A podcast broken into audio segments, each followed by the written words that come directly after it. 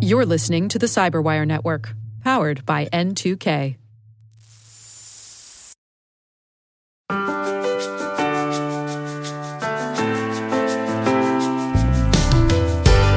Welcome to Afternoon Cyber Tea, where we speak with some of the biggest security influencers in the industry about what is shaping the cyber landscape and what is top of mind for the C suite and other key security decision makers. I'm Ann Johnson.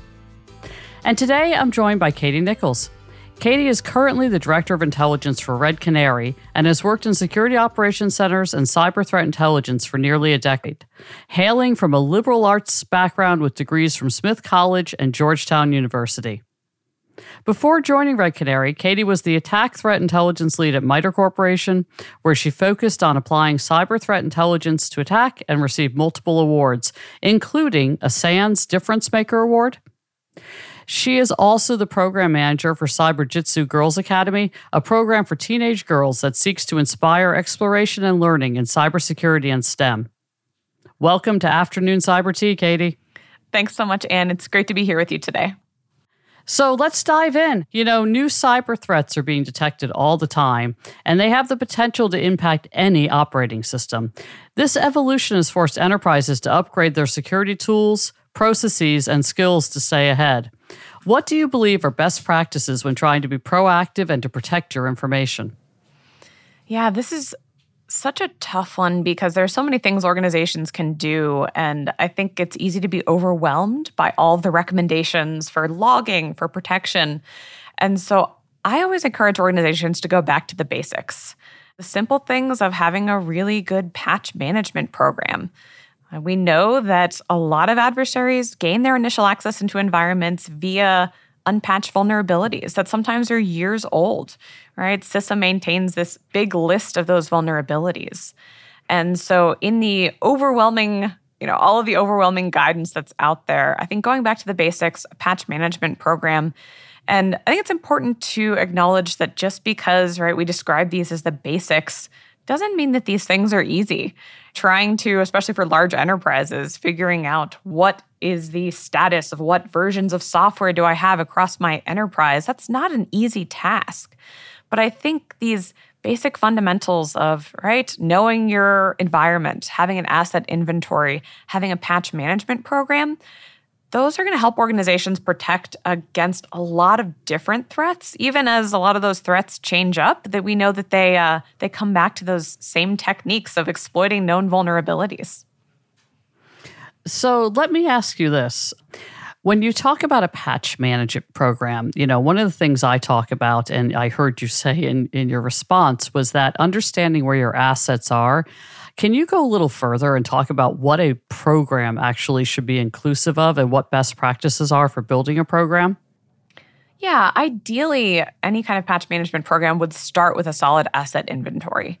There are tools that can do this and can enable, make it a little easier for enterprises to just have an understanding of what is my enterprise, right? What assets are included in that? What kind of workstations, servers, mobile devices, et cetera? So understanding those assets and a lot of tools, as I mentioned, can help kind of automate that process, that discovery, and then understanding what software is on each of those assets. From there, knowing your software versions, then you can have an understanding of okay, when a new known vulnerability comes out, do I need to update? How do I need to update? But it's more than just that, right? I think that a key part of patch management is also prioritization. Realizing that, right, there are a lot of vulnerabilities out there, and, right, system administrators have limited time to update, and a lot of updates result in downtime for the environment. So, I always recommend having threat intelligence analysts or whomever is tracking threats for your environment, for your organization, kind of have input into okay, this is a vulnerability in VMware that adversaries are actively exploiting in the wild. And whether that team is looking at reporting from other organizations on those threats or just using something like, like a CVSS score, that can be another way that organizations can make sure they're also having this prioritization aspect of patch management because it can be so overwhelming to keep up with everything, right? Knowing, hey, these are the ones that adversaries are loving to exploit right now can be a really key part of that program. So, when you think about then the assets for patching, what do you do with the things that can't be patched? The things that, whether it's an IoT device, an OT device, or just a legacy operating system that's running a mission critical application that hasn't been updated, how do you handle those? Yeah, I think it's mitigate where you can, right? If you can patch, but realizing ICS environments, as you mentioned, that's one where it might just not be possible. So I think just having an understanding of if there are assets that you know can't be patched, that's really helpful because then you can try to apply other mitigations, right? Maybe decreasing the privileges or adding some monitoring so that if an adversary did get onto one of those devices, limiting their options for lateral movement, for example. Or just having really strong detection and monitoring of those assets, knowing, okay, these are at a higher risk of being compromised so if an adversary got on, we'd be more confident we could log and monitor and detect if they were on that device. That's good. And I think that, you know, the important thing, and I always tell people this instead of just saying patch, patch really fast, is have a holistic program. And you've mm-hmm. described it in a lot of detail. So I really appreciate you giving that guidance because one of the things we try to do on the show is give practical guidance, and that's super practical. I'm all about practical, practical advice. So let's move on and talk about industry cooperation, right? The industry, you know, and I've been in the industry for a long time, and you've been in the industry for a long time. And we know that increased cooperation and transparency are big goals to help defend against future threats. We also know that organizations are at greater risk when they reveal cyber attacks prematurely because they don't actually have the time to fully understand the breach or to prevent the breach from happening again. How do you recommend organizations share information about attacks without putting themselves at greater risk from the attackers, but also, and this is a bigger question and we probably won't get completely through it, but to be compliant with different regulations globally? Yeah, this is such a hot topic right now. And what I always say is that I think there's a happy medium between protecting organizations' privacy and sharing threat information. For example, if an organization has an intrusion, I, as a partner organization, someone else out there, I don't really care if Katie Nichols or Ann Johnson were the victims. What I do care about is what techniques and procedures did the adversary use? Are there any malware samples that can be shared? Right. And so I think that, especially in policy circles, sometimes there's this mistaken idea that, right, if we share information about an intrusion, that we're sharing something super sensitive about our organization. And I don't think it necessarily has to be that way.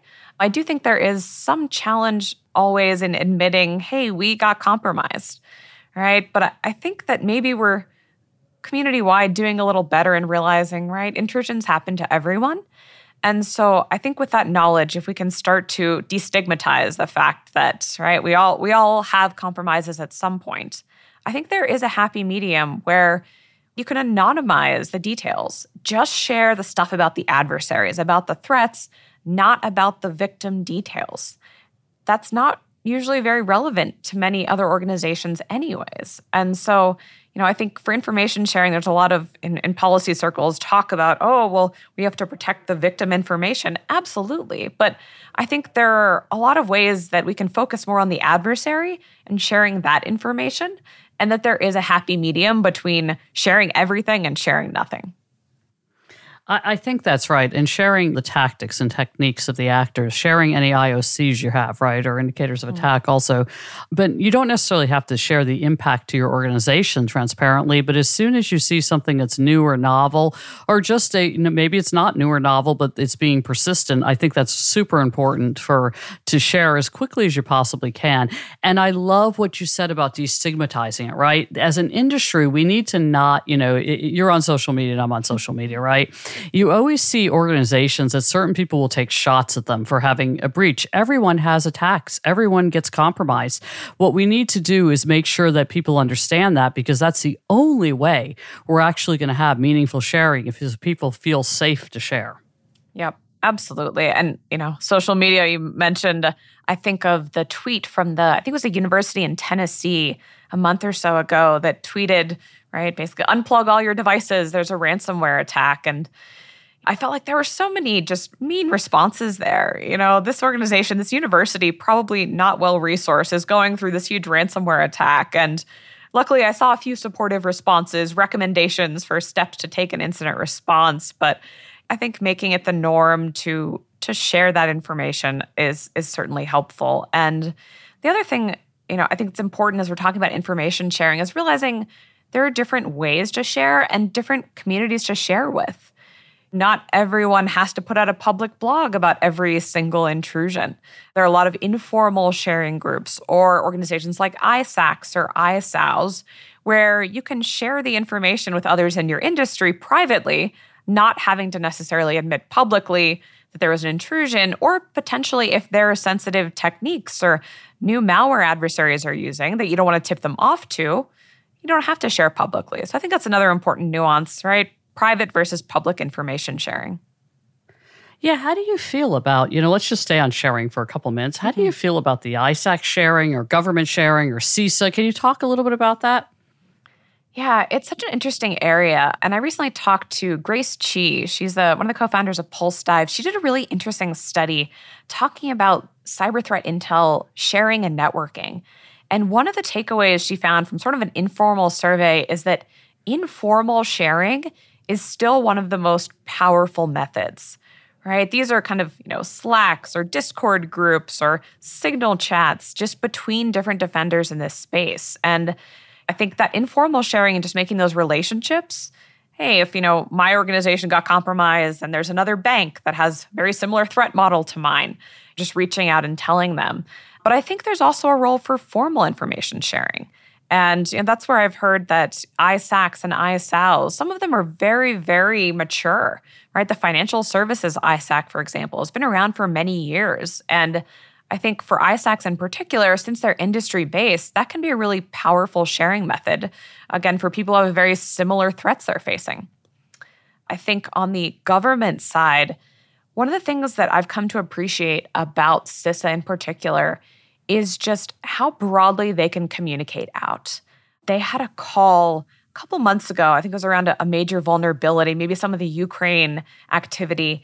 And Jen Easterly and the CISA team stayed on that call for, I think, three or four hours. And I listened into that and heard from so many different small organizations, right? An IT admin from a critical infrastructure organization in the rural, rural part of the country. And it was just really revealing to me and made me think about the fact that, right, you and I, we live and breathe security all day, every day. But I think one of the powers that CISA has is as a US government agency with Reach Out and the ability to reach all of these different organizations and critical infrastructure contacts, they had the ability to reach a really wide audience, not just of the people who live and breathe security every day, but the single administrator who's protecting a dam, for example, and trying to disseminate simple, actionable information, indicators, guidance to them. So I think that there's not one best form of information sharing, right? The informal continues to be really valuable, those personal relationships, but that's not necessarily scalable. And so I think ISACs as well as government sharing, I think I think can have a lot of power for different different reasons and different types of information and organizations as well. You know, I could talk to you all day. anyway, all right. Let, let's talk about insider threat for a minute we know that insider threats are increasing. We know that human behavior is a really powerful tactic for threat actors. And we know that these threat actors are increasingly targeting insiders within organizations. They can find information on social media, they can find information just by trying to bribe them, people having financial difficulties. What do you think, from an insider threat standpoint, is really beneficial for companies to invest in? Yeah, I think one of the interesting things in thinking about insider threat is that a lot of the same methods you use to catch external threats, you can also apply to try to identify insider threats. For example, a lot of data leaving your network, exfiltration. This is something that an insider might do as well as an external threat. And so I think for organizations who are concerned about insiders, starting with the basis of collecting logs, having this visibility into what's happening in your environment and looking for techniques that insiders and external adversaries might do. But I think for organizations who are looking to kind of level up, one area that I think a lot of organizations are looking at is sort of anomaly based detection, often using kind of machine learning techniques to look at okay, what is normal in this environment, right? How much data usually leaves this machine to external resources or looking for USB devices are still a thing, even though you know they've been around for years, looking for anomalous USB activity. And I think insider threat is just inherently a tougher space. In threat intel, we focus so much on external adversaries and we have a lot of reporting and we share that. But there's not a whole lot out there about insider threats and how they behave. So I think in the absence of that, organizations, right, do the best they can applying those same kind of methodology as they apply to external threats to look for anomalous behaviors, I think can be a useful strategy to identify all kinds of threats, whether it's an insider or an outsider. I think that makes a lot of sense. And I think there's just this understanding that insider threats can be equally pernicious and making sure we're treating them the same way as we would treat an external threat and applying the right tooling to them. Yep, absolutely. And this is something, you know, when I was previously on the MITRE ATT&CK team, a lot of people asked, well, is there a MITRE ATT&CK framework for insiders? And what we would always say is just think about the existing MITRE ATT&CK framework and how an insider might maybe have a slightly different procedure or different tool they would use. But a lot of those same techniques are going to work for objectives regardless of where that adversary is located. So, as we move through different threats, I want to talk for a minute. You know, let's move to we've done sharing, we've talked about insider threat. Let's talk about ransomware. Mm-hmm. Ransomware costs an organization an average of $200,000 in payments per attack. And I know that you're a member of the ransomware task force at the Institute for Security and Technology, and you helped develop this 81 page report that developed a framework to help companies combat ransomware attacks. Can you summarize? I know it's 81 pages, a lot to ask, but can you summarize and talk a little bit about ransomware, uh, the ecosystem, and your thoughts on how companies can best mitigate and defend against future ransomware attacks?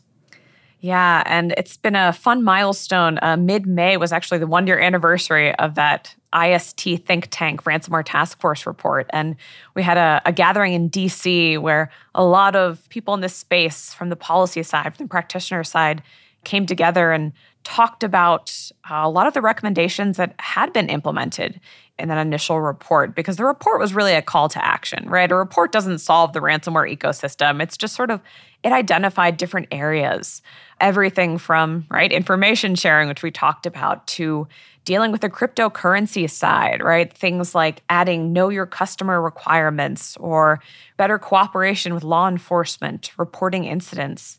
So, a lot of different recommendations. And a lot of those recommendations have been implemented over the last year, which is pretty exciting. But I think we also had a chance to look back and think about well, how has ransomware changed? Maybe how has it stayed the same?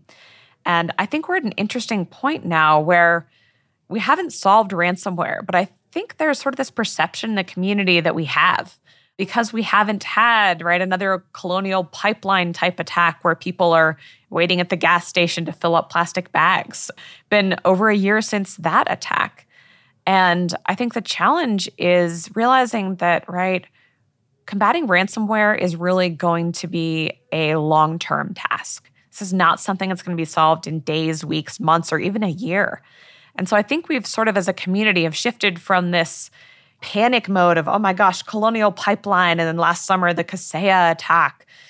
It got really, really bad, and law enforcement kind of upped the temperature a little bit, had some indictments, some takedowns of different adversary uh, ransomware groups. But I think the reality we're all facing is that ransomware is just a threat that is still here and is maybe here to stay. We saw, for example, the recent Conti ransomware intrusion into the Costa Rican government that resulted in them, them declaring a state of emergency. And so that was really a reminder to me that a lot of people are saying, oh, ransomware, it's getting better. Well, first off, it's really tough to measure because no one has perfect visibility. But I think as long as there are major compromises like that, or there are organizations like that university in Tennessee were being compromised, I think ransomware remains a threat that a lot of organizations really need to keep paying attention to, and law enforcement and international governments need to pay attention to as well.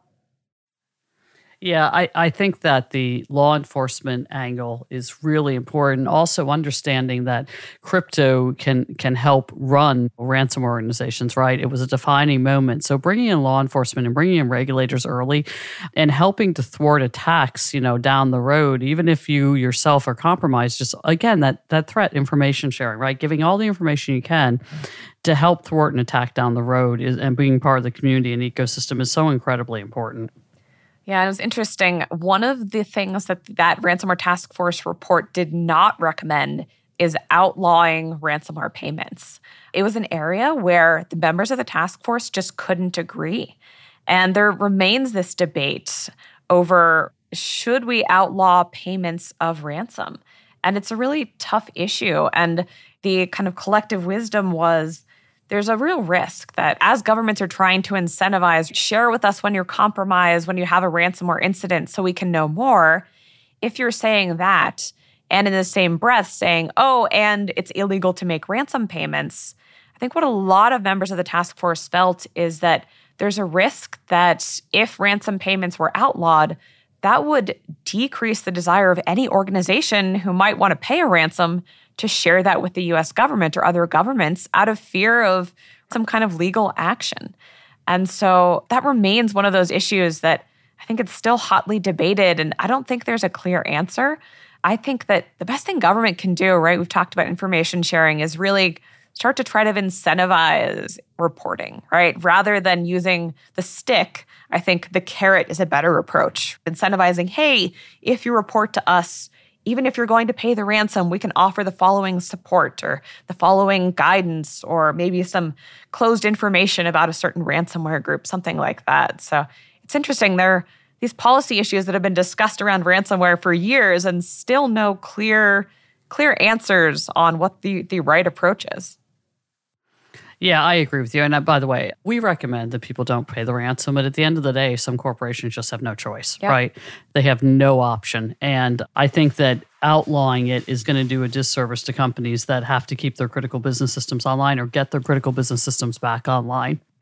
All right. Well, can you share a little bit about what you're working on right now?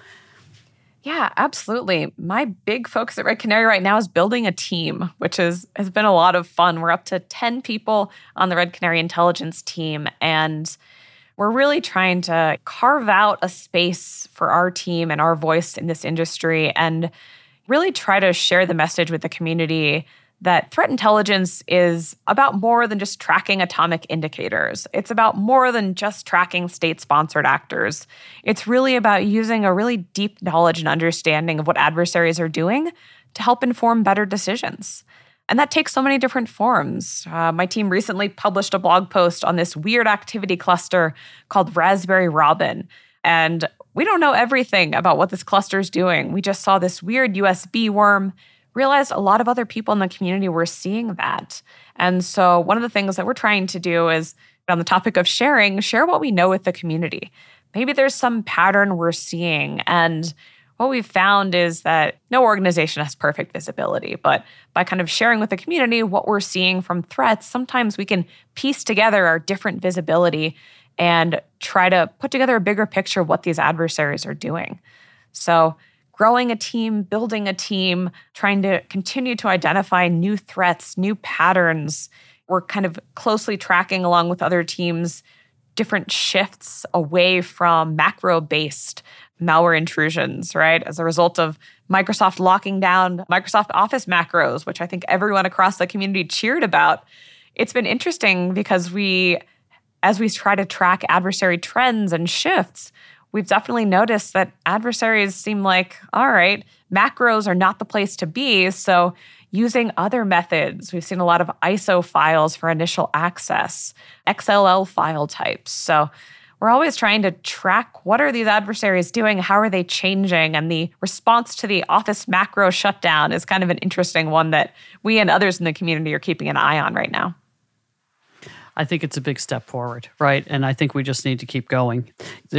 When you have any company like Microsoft that's a massive producer of software and 50 years old, you're going to have vulnerabilities. It just happens, right? And the more we're cognizant of them and willing to take quick action, the better for the industry and better for, you know, our customers.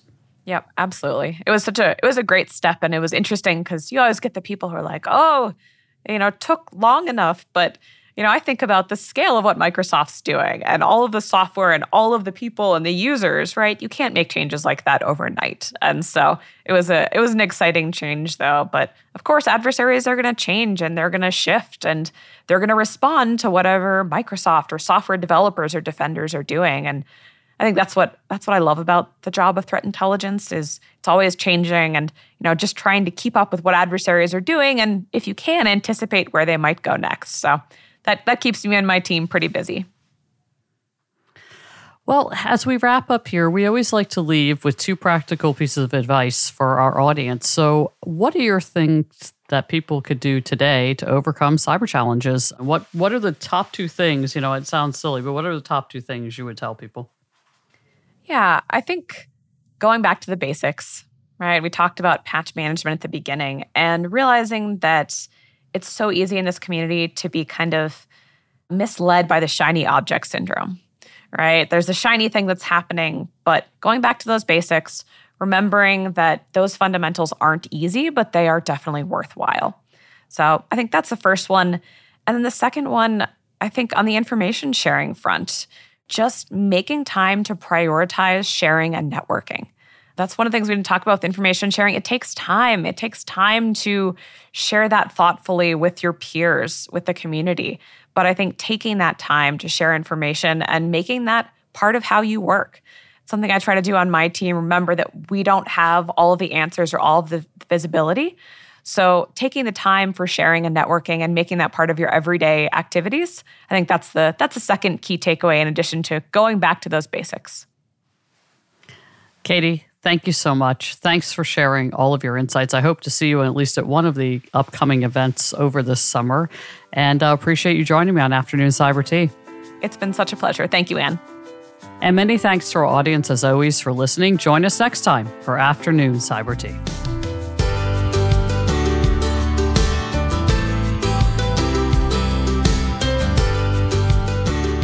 So I chose Katie Nichols to join me on Afternoon Cyber Tea because she's this exceptional industry expert that has a wide breadth and depth of experience. And I knew that she would provide practical information and guidance to the audience, as well as lending us our expertise. And she did not disappoint. This is a fantastic episode, and I hope everyone enjoys it as much as I did.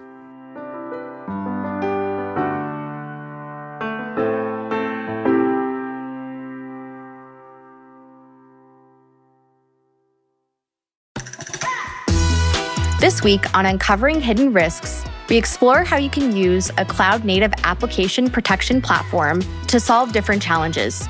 Be sure to listen in and follow us at uncoveringhiddenrisks.com or wherever you get your favorite podcasts.